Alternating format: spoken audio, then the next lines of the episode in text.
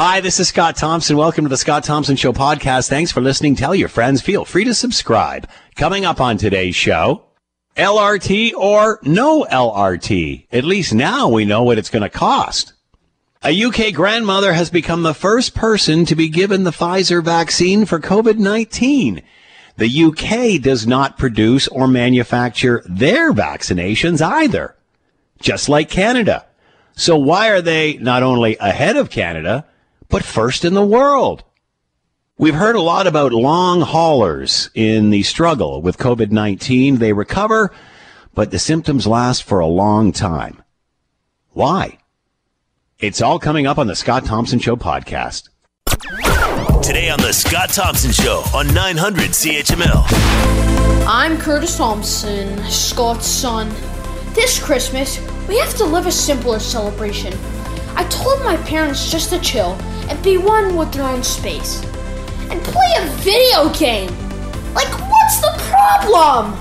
It's the Scott Thompson Home Show. Here's Scott Thompson!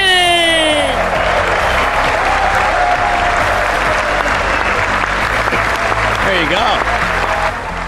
Yeah, there you go. Uh, you know, we put out the call a long time ago. If you uh, if you're a Hamilton musician, and uh, because we've been changing the song every day, and it's usually had something to do with the theme, which is the pandemic. That's the theme of the Scott Thompson Home Show. Today, it's pandemic. Anyway, so uh, then we started looking for. Yeah, that's about all it deserves, Will. Uh, they, uh, so then we decided we're going to like start using local musicians. Wouldn't it be cool if we get you local musicians and play them? So we started doing that last week. So people started sending in stuff, which is great. And I encourage you, don't take it to the station. Don't take it to the radio station because, uh, it's like Fort Knox there. So, uh, but if you could send us a YouTube link or a, a, website or whatever, and then we can access it, that'd be cool. So, Hamilton musicians out there, we're looking for you to uh, give us something to start the show with, and uh, we'd love to uh, to give you a bit of a plug. All right, so lots of chat yesterday in regard to Hamilton's LRT during the Q and A of uh, the Premier's uh, news conference yesterday he said he he was talking about the Auditor General's report, and in that report was a piece uh, in regard to Hamilton's LRT. Here is what the Premier had to say.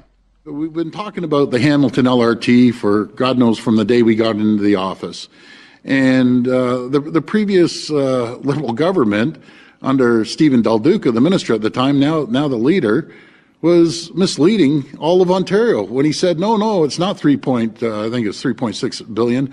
It, you know, it was only a billion. Well, now the Auditor General came out and confirmed the numbers we have said. The only difference between us and the Liberals, as soon as we found out we were transparent, compared to uh, Steven Del Duca, they, they wanted to hide it and mislead the, the people of Hamilton. I, I love the people of Hamilton. I'm going to be transparent. One way or another, we're going to get the LRT built. We've committed a billion dollars.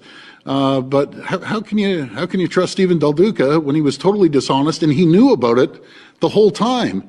It wasn't the accurate figure. Now the truth has come out, and th- this is what I mean. The, the, the Auditor uh, General's report. I, I, I, love this sort of stuff because now I can dig deeper into it, and uh, we'll have answers. Uh, let's bring in Keanin Loomis, President and CEO of the Hamilton Chamber of Commerce. He is with us now. Keanin, thank you for the time. Hope you're well. I am well, Scott. How are you? I'm doing pretty good. Can't complain. You know what the heck? We're all in the same boat together, uh, or in this yes. in this case, the same LRT train. Um, That's right. Your thoughts on what came out from the Auditor General earlier on this week? Well, if the premier is uh, sick and tired of talking about Hamilton LRT, he's only been doing it for a few years. I am uh, more sick and tired than he is. Yeah. Uh, because uh, obviously we've been talking about this for a lot longer uh, here in this community you know, we, we welcome the Auditor General's findings and, and the report, and I think that helps us uh, in ensuring that everybody is working with uh, accurate information. I think that we have to be careful here um, in uh, assuming that the costs of building this LRT have now ballooned uh, from one billion to 5.5 billion. Um, you know, there's a we're not uh, comparing apples to apples here. The original one billion that was uh, pledged to uh, you know to build the project, um, the where the initial upfront construction costs, and that was uh, that was a long, long time ago, and it's obvious that uh, we've been dragging our feet, and and uh, as a result, that's had a huge impact in in the costs going forward. But um, you know what we would uh, say is looking at the AG's report. Um, you know, it looks like the cost, the the one billion, if we can, if we compare apples to apples, has has probably doubled and um, and again, that's uh, that's just what happens when you when you drag your feet. And I think there's a lot more engineering that's been done as a result as well, in terms of understanding exactly what the conditions are beneath the uh, the railroad tracks. And and uh, obviously, we know it's a very historic corridor, and we'll need a lot of work. And so, as a result, uh, the costs have increased there as well. Uh, we all know going way back to, as you said, how long we've been talking about this now. Uh, going back to the beginning, and this was a sticking point. It, it, the whole deal was, it was free. It wasn't going to, and we all know nothing's free. And we all know that whether it comes from the feds or the province, in the end, it's coming from our taxpayers' uh, coffers. But that was the big issue was, you know, the only way we're going to do this, said Hamilton Council, if it's not costing us a thing. And then it was like, it's $1 billion. And then Kathleen Wynne came in with the big check and, and the $1 billion was there and we were supposed to be off and running. But, you know, continuing to question itself, Hamilton kept going back to the well, kept going back to the well, looking for I'm not sure what. But, uh, you know, eventually what the concern always was, was this was going to cost a lot more than that $1 billion. And, you know, I don't think it's just inflation that has ballooned the cost to where it is. So how does this change the discussion?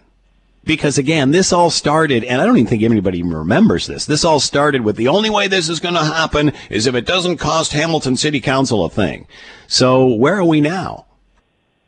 Yeah, well, where we are now is, uh, you know, we have a shovel-ready project that we've spent 10 years and over $160 million in planning. The province owns about $80 million of property in the city of Hamilton. Uh, we have a federal government that is looking to invest in transit in the GTHA, and uh, we have a minister of infrastructure who is from Hamilton who really wants to see this project get done.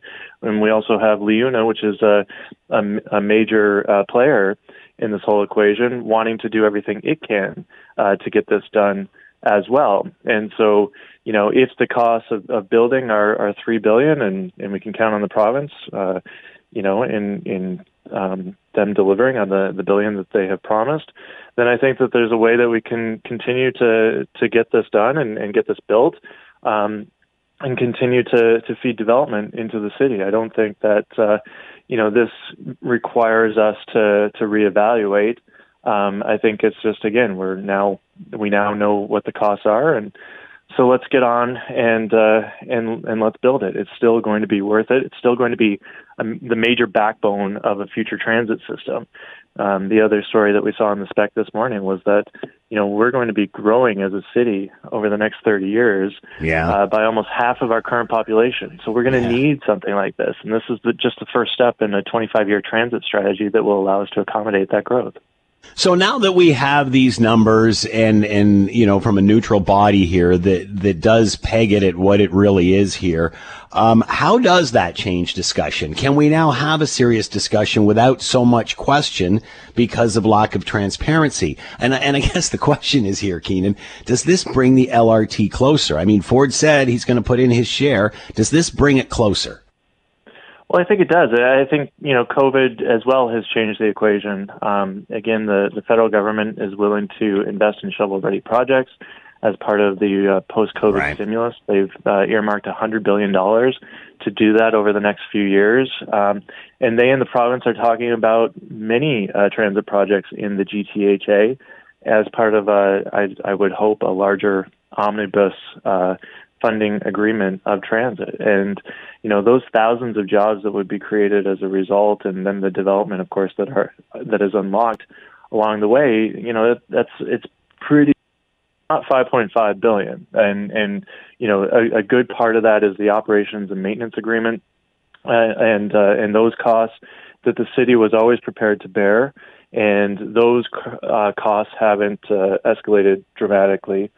Um, so I think it's still a sound project, and I think it's still worth going forward. And uh, you know, again, there are very few shovel-ready projects uh, around the country to to invest in uh, to be able to help spur the economy post COVID. So uh, let's keep working on this and and see if uh, the conditions can all come together and, and get us going. So when does this? And it appears that this has added a lot of clarity to uh, to the discussion. And, and, again, it's unfortunate we didn't have this way back when because perhaps is perhaps it would have uh, quelled a little bit of the discussion and, and the debate. But that being said, when and how does this discussion get back on track? I mean, you heard the premier say the other day he's he's in, so he's made that public. Uh, we've certainly heard the Fed say that they're looking, as you mentioned, for shovel ready uh, uh, projects that that can stimulate. So, what do we have to do to get this actually back on track? Well, I think now that the uh, federal government has delivered its fall economic statement, uh, it's looking at uh, how to, you know, lay out the the hundred billion dollars in funds that uh, it has promised for uh, infrastructure going forward. And I think so between now and and when the budget is expected sometime in the fall, uh, in the spring, we will be able to you know, get a lot more answers there. So if the province is in, and we, we the premier, this doesn't change his uh, commitment to getting this project built. Um, you know, LiUNA is working really hard as well to be able to help close the gap. So it's just a matter of the feds coming together, and then and then the feds and the province uh, coming together, um, you know, for an agreement. And uh, obviously, there are two different uh, political parties, and I think that there are is some politics going on behind the scenes here. We we heard the premier mention uh, the leader of the Liberal Party, so if there's a way, I guess, to be able to implicate him in this, uh, they're willing to take that uh, to tarnish him. But uh, you know, and, and obviously, we and that let's be honest here, that that that mudslinging goes both ways. I think I think Del Duca called him a liar there about a week or two ago. So yeah, you know, yeah, uh, like let, let, let's be serious here. You know, I mean, he, here and he, he was the man in charge as a transportation minister when this was all going on. So, I mean, come on here. Uh, enough of the BS and let's get this thing rocking. Uh, so it's a, you know, it's, it's certainly a news story that this auditor general report came out and revealed this and it stirred the pot up a bit, uh, you know, and, and perhaps will, you know, energize each side of this debate. But that being said, cannot this not be used as a starting point, Keanin? Can this, or Keanin, can this not, uh, you know, be something that pushes this ball forward? Yeah, absolutely. Again, we it, now we know the costs, and, and they're completely out there and, and transparent. And we know that, uh, as I said, the province is, is in for its billion. The premier, regardless of uh, what's been found by the AG, is still committed to getting this project done. And we know that the the feds are, are looking to invest in shovel ready projects. So I, I think it's it's pretty easy. Um, of course, uh, we've said that uh, for a long time yeah, here. Really? Um, oh, but you know, it, it, it, would really be nice that uh, you know if we if we did build build this a long time ago when it was first promised and we had it in place right now, or you know, even obviously. Uh, you know, one of the the biggest issues, uh, not just the cost, but the disruption to the lower city. Well, you know, if if we were building it right now, there wouldn't be as much disruption because obviously there's not a whole lot of uh, traffic. So I wish that yeah. we had uh, done this a long time ago when when the costs were lower. Um, but uh, but here we are, and you know it's still uh, a good time. The you know the best time to do this was 10 years ago when it was first announced. The second best time is is to do it now. I hear you. Keanin Loomis with us, President and CEO of the Hamilton Chamber of Commerce. Keanin, as always, thanks so much for the time. Be well. Thanks, Scott. You as well. You're listening to the Scott Thompson Show podcast on 900 CHML. The big story today, obviously, the UK, where uh, a 90 year old woman was the first person in the UK to be first vaccinated with the COVID 19 uh, vaccination. This is the Pfizer vaccination. And uh, obviously a big story there and a big story uh, all over the world, especially here in Canada, as we're wondering when we will be in the situation to offer a, a max vaccination of some sort. Let's bring in Redmond Shannon, Europe correspondent for Global News, and is with us now. Redmond, thank you for the time. I hope you're doing well. Yeah, I'm pretty good. How are you, Scott?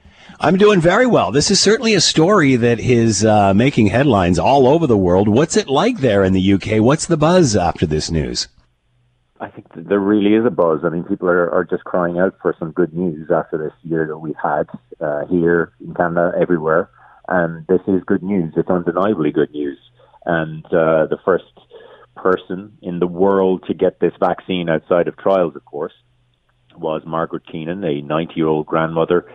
She uh, got it at uh, bright and early, 6.30 local time this morning here in England at the Co- Coventry Hospital in the Midlands. And uh, it was over in a flash, and she was said it was a great early birthday present for her. She will be 91 soon, and uh, was quite the uh, perfect patient to um, to stand and sit in front of the cameras, a, a bank of cameras, and looking at it, the world's media looking at it. Um, uh, here in the UK, as other countries, Canada, the EU, the US, are expected to, of course, approve and roll out this vaccine too in, in the coming days and weeks. So obviously, we saw the the footage of this being uh, the video footage of this being trucked in from Belgium. So uh, if it's coming from Belgium, why is the UK the first to administer this? Yeah, very good question, and and it's it's down to the uh, separate uh, process of approving it, and uh, so the UK's uh, drug approval agency approved it first, and there have been uh, some concerns raised in certain quarters that perhaps it was too quick, um, but it is uh, by all accounts and by every every way we can see that it is an independent agency that goes through due process and has been leading up to this. It hasn't just landed, it wasn't just landed with this vaccine once it was ready. It has been working toward this moment to get it done as quickly as possible for months now. So being preparing itself, knowing what it was to expect. So that is is what we believe is the reason that they were just they were ready. They knew what to expect, and they uh, were able to approve it based on the data they had very quickly and before uh, the European Union, before the US and Canada, before anywhere else. So that's why the UK is rolling it out first. Of course, politicians here in Britain, especially on the government side, are are um, making the most of it. It's not a British produced vaccine. It is, of course, made by Pfizer and uh, BioNTech, a German US uh, company or collaboration. But it's the UK that's administering it first, and uh, especially as um, the UK has had such a terrible time with COVID 62,000 deaths, the worst in Europe, the worst death toll in Europe. It's certainly some good news that uh, everyone welcomes, not least Prime Minister Boris Johnson. So, what is the word in the EU? The fact that this was produced in Belgium, it was not produced in the UK, and then trucked out of Belgium and brought to the UK. So, theoretically, um, uh, the UK gets a vaccine uh, that they aren't manufacturing uh, before the originating country does, and that's very much the same scenario as Canada. We don't produce it yet. We, you know, apparently we're standing in line, or there's a few uh, doses coming in prior to Christmas, but it will be very much a gradual thing, uh, enough for three million shots, six million doses uh, between January and February. So, how is that? What is the response from those in the UK and in the EU, the rest of the EU, that uh, they're getting it first, or do, do they do they care simply because it's within a day or two? Two of the rest? Well, I think there were certain politicians uh, who like to go on Twitter doing so today in Europe, um, responding to Boris Johnson's um, triumphant tweet uh, early this morning when this first vaccination was administered, saying, you know, this was made in the European Union. Obviously, very pointed given that post Brexit trade talks are still ongoing and on a knife edge as they head towards the deadline at the end of this year. That, of course, is another story, but it is in the background. And really, it's. Uh, it's it's a case of politics and money. Um, the bigger, richer countries are getting this first and are able to do this first because they have the health agencies able to approve it and are geared up to approve it first too. So you know, as we in the West um, are are happy to see this happening now, spare a thought for the poorer countries, developing countries around the world, which are having to rely on the generosity of uh, uh, dozens of countries, including Canada, part of the Gavi Alliance uh, Vaccine Alliance um, program, um, COVAX. That is a program that Canada has contributed to, and many other countries have contributed to, to make sure that developing nations get this vaccine relatively quickly too. Now, inevitably, the big countries will get it first, but the hope is that it will be somewhat equitable around the world because there's no point in extinguishing this virus in Canada, in North America, in Europe, if it still exists elsewhere. It's just going to come back. So that's a big part of it too. Um, it is worth noting that the COVAX program, two big uh, countries that haven't uh, signed up to contribute to that are Russia and the United States. But uh, apparently, the Biden administration may be speaking to the Gavi Alliance about that. So it is a lot of politics and money, and ultimately, the big boys uh, um, often uh, get there first. Because it appears, Redmond, that the UK is in a similar situation to Canada uh, is in the sense that uh, they don't produce it, so they have to rely on others to get it in, which is the reasoning many have said here, politicians have said here, that there will be a delay in actually getting any sort of max vaccination. So, but obviously, same scenario for the UK, but they made it happen. Yeah, they made it happen. They got the orders in first. Uh, the, U- the UK has, uh, you know, hundreds of millions of vaccine doses on order from various vaccines, uh, most of which, of course, aren't yet approved. Canada is the same. And, um, you know, play, hedging the bets, the governments in Canada and the UK and elsewhere are, are ordering tens of millions of various vaccines and hoping that they've put the, their bets in the right place. And, well, time will tell ultimately which ones have the best efficacy over time? Do they last six months? Do they last a few years? Do they last forever? Um, we, you know, the the trials show that they are safe, but um, how effective they really are in real world setting, that's a different thing too. But um, you know, the politicians have put their uh, put their bets on, on certain vaccines, and and those being the major ones like Pfizer um, and AstraZeneca and Oxford University have another one, which is looks like it should be approved soon. Of course, that uh, Oxford University here in the UK, that is one that will be a big part of the solution here because that can be stored in a normal fridge between two and eight degrees. This Pfizer BioNTech vaccine has to be stored at minus 70 and it can only be done in certain places. And again, that's only rich countries and big countries really have those facilities, and even then, they are rare to have refrigerators that go so cold. So it's only certain hospitals right now in the UK are administering it before they can have trucks go to care homes and so on. That's a similar situation in Canada. It's very logistically difficult. But this Oxford AstraZeneca vaccine, if and when that gets approved here in Canada and elsewhere, that will be much easier to transport and much easier to administer. And uh, it, it, it's going to be about a number of vaccines around the world, not just one. But this Pfizer, just to clarify, Redmond, this Pfizer va- uh, vaccine that they're administering now, that's not actually manufactured in the UK, is it? No, no, that's not ma- not not manufactured in the UK, and you're right. Okay. It's come from Belgium, but you know the orders are placed by the UK government, and it's a uh, Pfizer, um, BioNTech. It's a, it's a, you know it's a company, and uh, you you order first, or you, you place the order in a, under certain circumstances, and you you get it first if if that's the circumstances of the order. So that's basically how it's played out now.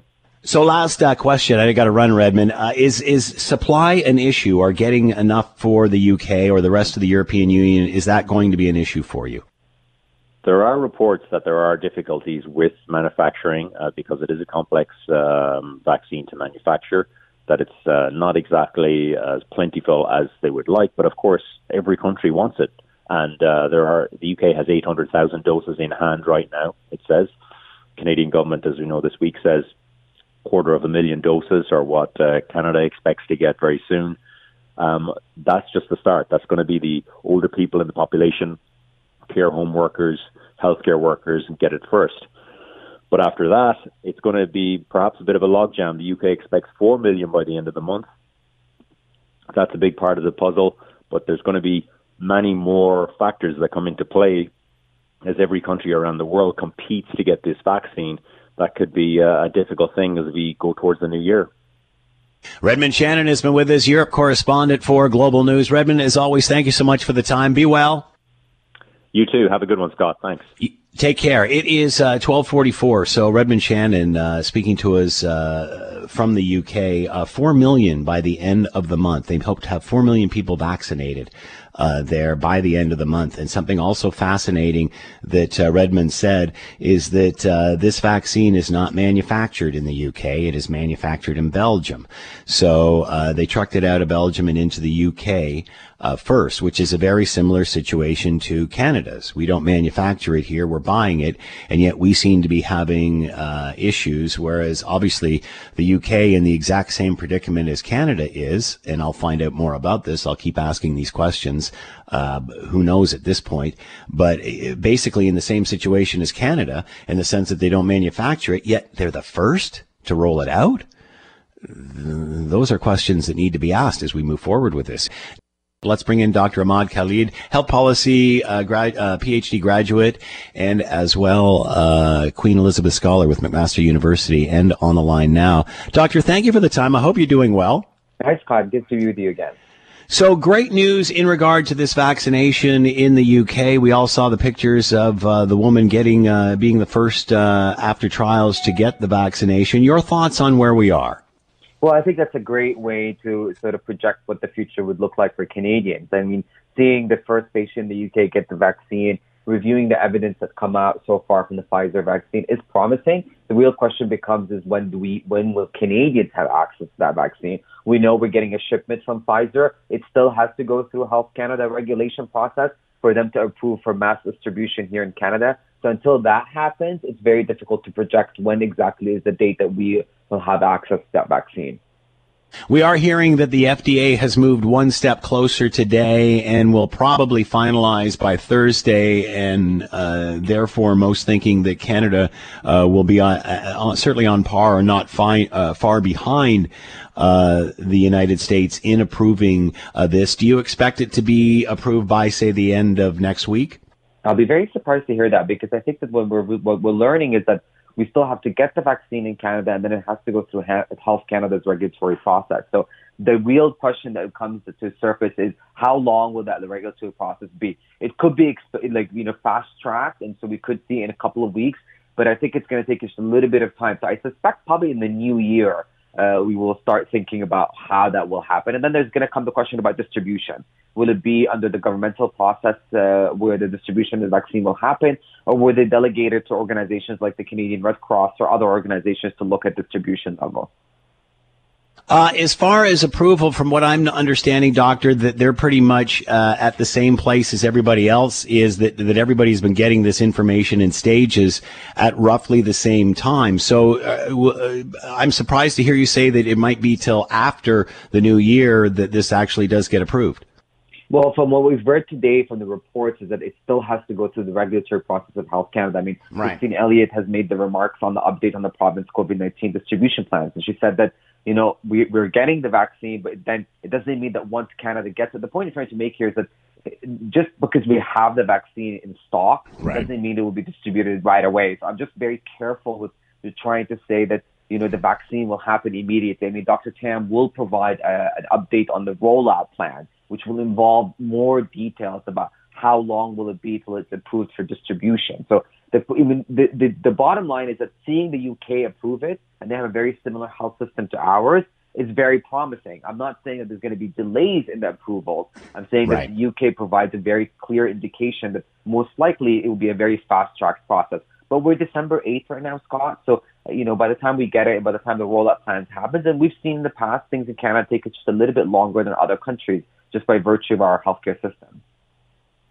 Uh, one, we were talking with our uh, our correspondent from Europe uh, pr- uh, prior to talking to you. Obviously, lots of excitement there in the UK. But uh, one thing we were chatting about, and I'm not sure if you can add any clarity to this or not, but uh, the UK is not manufacturing this uh, this vaccine. They're not producing the vaccine. Therefore, very much in the same situation uh, that Canada is, in the sense that we don't produce it or or manufacture it either. Um, yet they're getting theirs uh, from Belgium, uh, trucked into the UK, and the first in the world to administer it after trials, yet we're using the fact that we have not been able to manufacture or produce it as a reason for the lengthy timelines. Anything, any, anything to add to that? Yeah, sure. I mean, this is a classic example of international diplomacy and international relations. It's about country to country level through trade deals and economic deals and negotiations and, and you know, uh, uh, very heavy stimulus plans that happen between country level. So this is politics of pandemics for you, and it's playing out. Uh, and so which country got it first? How aggressive were they in their negotiations? How was Pfizer uh, willing to negotiate with certain countries over others? We will learn more and more and more about this as the time progresses. Uh, because we will see more of those stories emerge. Which countries? I mean, I mean, it's also very telling that the United Kingdom, one of the richest countries in the world, was able to get it first. Now the conversation is going to become: What about the poorer countries in the world? Will they ever yeah. have access to this vaccine? And so this is what I'm saying that, you know, this is a beautiful conversation and analysis into the, how politics can play a big factor in access to healthcare. Uh, so the UK talking about having four million uh, injected by the end of the month. What kind of impact will that have on the UK? Well, I mean, the impact it will have on us first is that we will have this sort of test trial that we are witnessing live. So we're looking now at what's going to happen. We have to remember, and remind everybody that this vaccine from Pfizer is two doses, 21 days apart. So you take mm-hmm. one dose, you have to wait 21 days, and then you take the second dose. And only then do we see full effectiveness or efficacy, 95% efficacy of the vaccine. So what's going to happen in the UK is that if they continue to do this by April, the pandemic should be over for them. Uh, if they actually are successful in giving the vaccine to everybody uh, or a mass number of people to create herd immunity in the UK, then we suspect that by April they should be over with the pandemic. The same is applicable to us in Canada. So we will witness now, now that the UK is a bit ahead of us, we will be paying very close attention to anything that comes out of the UK. I think the whole world is now paying close attention to them with this first patient. And then it's going to be a matter of time for us to get it here in Canada and then for us to see the effect. The other things that we need to be thinking about carefully, Scott, is uh, how many people in Canada will actually get vaccinated. Early studies are showing 70% of people are willing to take the vaccine. Time will tell whether that is actually accurate. Dr. Ahmad Khalid has been with us, health policy expert. Uh, Ahmad, as always, thanks so much for the time. Be well. Thank you, Scott. Thank you.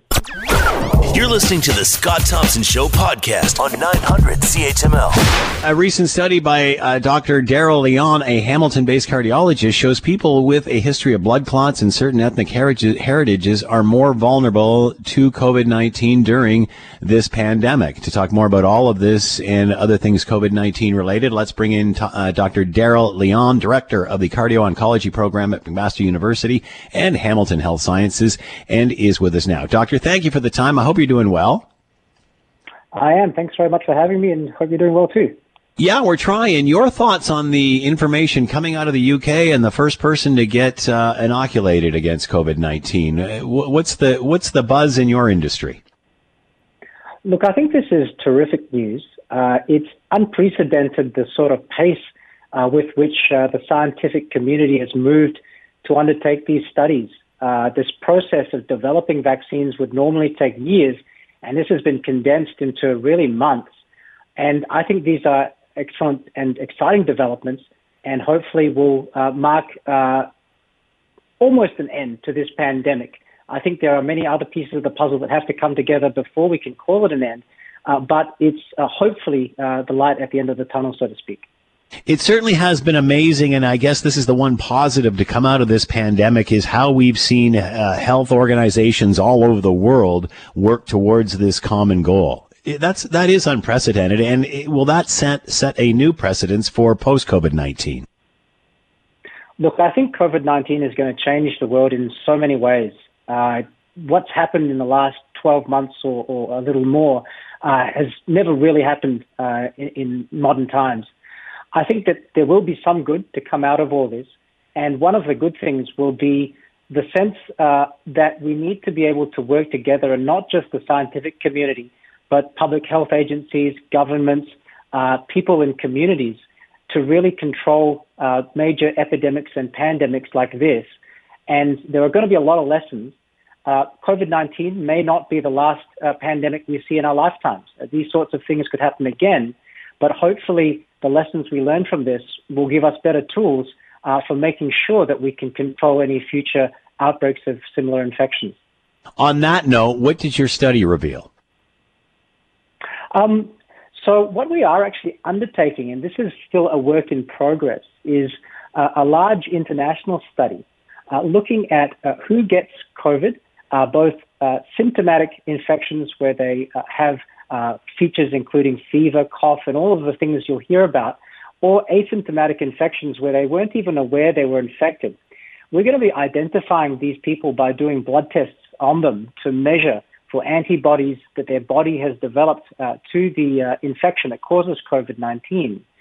And we're then going to look at what the characteristics are of these participants in this study so that we can understand why some people get uh, the infection and why some people get it more severely than other people. Uh, and hopefully, this will give us ideas about how individuals could help protect themselves against getting infection uh, if uh, and before vaccines become widely available, or indeed if vaccines, um, you know, prove not to be quite as effective as we hope they're going to be. Um, we, we have talked at length about how this uh, pandemic, how this virus, coronavirus, has targeted others and, and not others. Uh, you know, we, we, we see it less uh, harmful uh, amongst the younger population and, and those that are under 18, say, for example. Yet, obviously, uh, taking out uh, many over the age of 65, 70 years of age, and, and people with, with underlying conditions of sort. Have you seen something like this that seem we, we don't seem to understand who it is targeting, how it is affecting some and yet others not at all or asymptomatically. I think you're right. We see some broad patterns, but within those patterns, there are a heck of a lot of exceptions to the rules. And that's what makes this virus, in my mind, and probably in the minds of a lot of folks, a little frightening.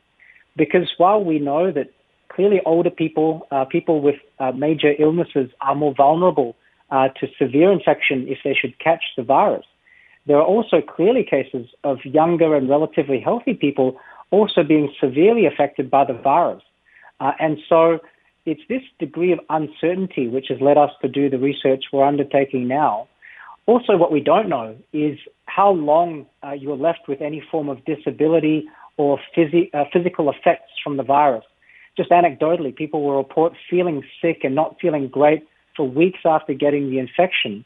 And so the research we're going to be undertaking will look to see whether or not uh, the viral infection can have longer term side effects and longer term consequences on how your lungs work, for example. Uh, as you mentioned, we've heard lots of information start to trickle out about uh, long haulers as they're uh, characterized, people who've had the disease and yet are having a, a very difficult time uh, getting over it. They may be functional, but still aren't 100%. Uh, what is the percentage of patients, do we know, uh, that have those sorts of symptoms? Yeah, that's a great question. And I don't think we really know the answer to it. Um, it normally takes science uh, and scientific studies quite a while to generate this sort of information. Uh, we're trying to, just as with a vaccine, condense a lot of our scientific activities into a short period of time. Hopefully, uh, certainly from the study we're undertaking in several countries around the world, we'll have some information we can share towards the middle of 2021. Um, we would like to uh, have this even earlier, but you know, the nature of studying thousands of people is that it, it takes time. It's uh, not an easy thing to do. Uh, but as soon as we have that information, uh, we'll certainly make it available. And in the meantime, other people around the world are working on similar sorts of research uh, to try and contribute as well.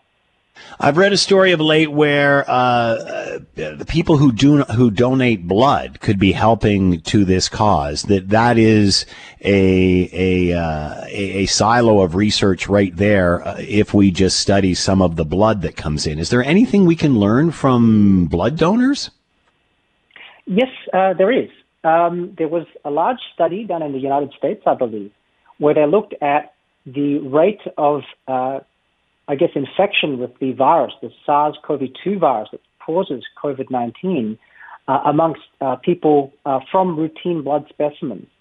And I guess what we learn from studies like that is that there are many people in the community who have probably had the infection, uh, but have been asymptomatic. They didn't even know they had it.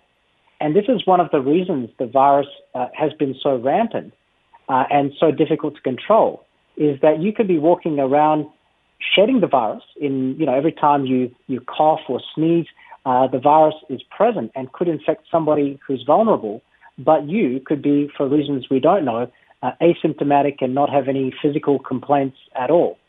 Uh, and so that's one lesson that these sorts of studies from blood tests, uh, routine blood tests and blood donors uh, has yielded.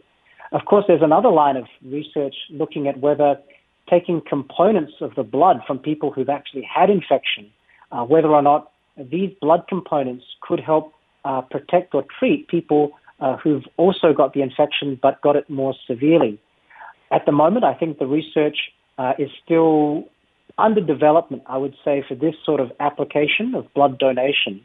Uh, and uh, time and research is going to tell whether this is a helpful treatment for people who've got significant or nasty COVID 19 infection.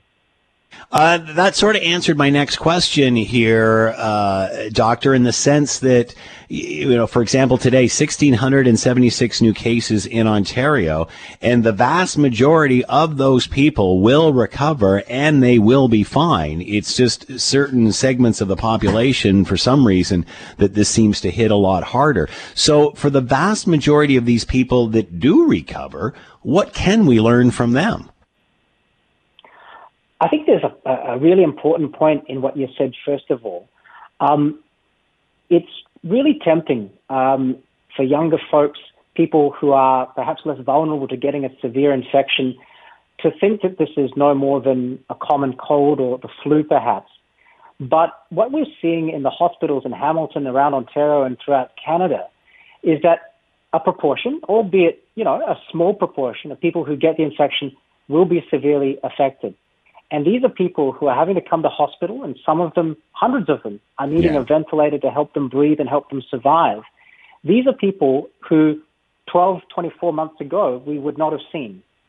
And so if our hospitals already, say 12 months ago, were running at pretty close to 100% capacity, when you add these really unwell people on top of it, uh, our hospital systems become overwhelmed and are not able to cope. And as a consequence of that, uh, you know, people who would say need a bypass operation or heart surgery, they're getting uh, having to get postponed because there's no intensive care bed available mm. for them because they're being occupied by folks with severe COVID infection. And again, all of us physicians know of people and individuals who've had their surgeries postponed and have had bad things happen as a consequence of that. Yeah. So I no, I, I didn't. I, I, certainly, I certainly didn't mean to suggest, doctor, that you know the most of the people that get it are fine and everything's okay. I, I've explained this to my kids several times. It's not about uh, them or I or us getting it and getting over it and being fine. The issue is, is some of the people end up in hospital and that clogs up the healthcare system for people having uh, procedural situations or operations, whether it's a heart or even a heart attack or a car accident. It clog, even though the majority of the people do well, and I, and I don't want to send this message. The the point is, is the others that don't very much clog up the healthcare system, and that's the issue, not necessarily, uh, you know, people getting it and then recovering. But that being said, what is there anything we can learn from whether it's blood or what have you that we can learn from those people who have already had it and have moved on? I think there certainly is a lot we can learn. Uh, for example, what we don't know is if there are long-term health consequences. Um, what we hope to be able to investigate is if you've had COVID-19, is there a degree of long-term lung damage? Mm. It just won't get better over time. Another example is we know uh, when someone's having the COVID-19, they're at increased risk of blood clots, and these can be life-threatening or fatal. What we don't know is whether this risk of uh, blood clotting actually continues for months or even years after you've had the infection, uh, just because this is a really new virus. So those are the sorts of questions that we're going to be trying to address when we do our research over the next few years. This is, we're going to be studying this for an awfully long time, aren't we? I would say so. Um, I don't think anyone could have foreseen how severe and long lasting this health problem is going to be, uh, but I think it is going to be with us for a long time. Now, you, you talked about uh, hi, uh, people with a history of blood clots. Uh, this certainly seems to be a respiratory type illness, lung type illness. Is is is that the relation with the blood clots?